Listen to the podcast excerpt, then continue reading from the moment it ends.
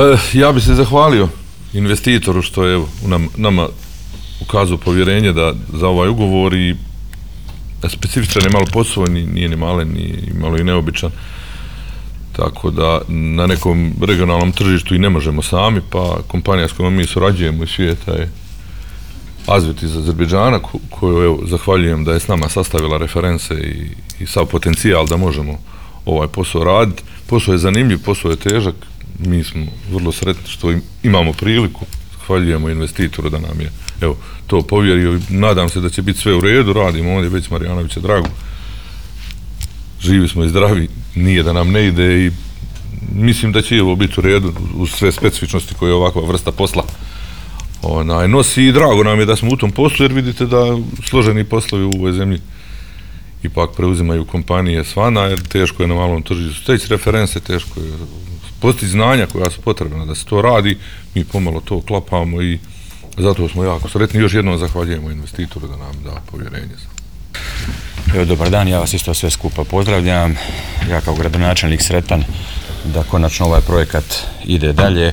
Već mjesecima smo u kontaktu i sa cestama federacije i razmišljamo kako što prije i što efikasnije završiti južnu obilaznicu.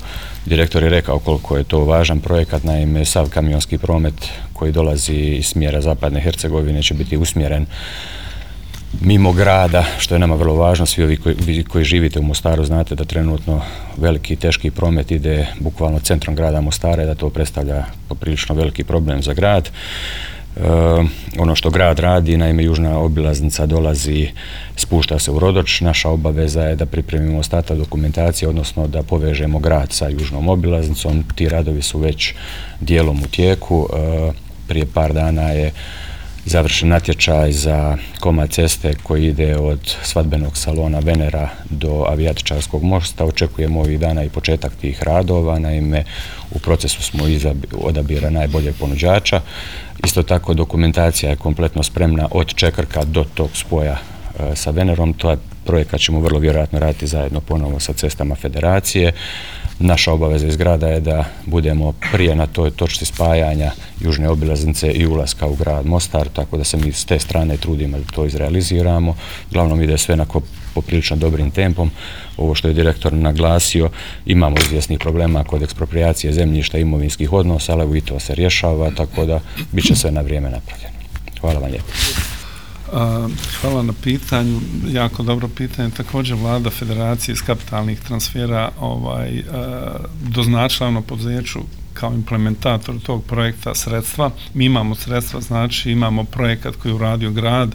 Mi smo dopunili još vezano za projekat odvodnje, znači u tom dijelu i trenutno skupa sa gradom, odnosno grad ovaj radi eh, rješavanje imovinsko-pravnih odnosa.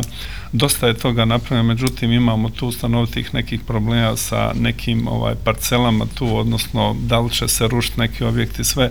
Ja se nadam da ćemo u skoroj nekoj ovaj budućnosti uspjeti to završiti kad se završi imovinsko-pravni odnosi, mi znači imamo spremnu ovaj, tendersku dokumentaciju i tek tada ćemo raspisati natječaj za izvođača rada. Mi smo mislili to u ovoj godini završiti, međutim, zbog kompleksnosti ovaj, upravo rješavanja imovinsko-pravnih odnosa, nismo to uspjeli ovaj, i evo, mislim, odgovor je znači u gradu, očekujemo da će uložiti se dodatni napori da se to napri. Znači imamo sredstva za izlaštenje, imamo sredstva za izgradnju, imamo projekat i skupa ćemo raspisati natječaj za izvođenje radova i za ovaj nadzor nad sjevernim ulazom u Mostar.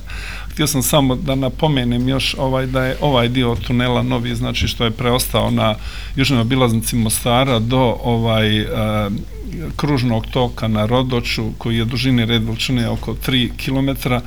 Tu imamo jedan manji još tunel Privorac koji je 180 metara i imamo jedan vijadukt ovaj Rodoč koji je također 180 metara s tim da se od dijela znači e, tunela ovog Privorac do tunela novi ovaj će biti pošto je uspon ovaj biće tri trake znači traka za preticanje će također biti i bila je procjena vrijednost tih radova red veličine uključujući i rotor ovaj dolje veliki.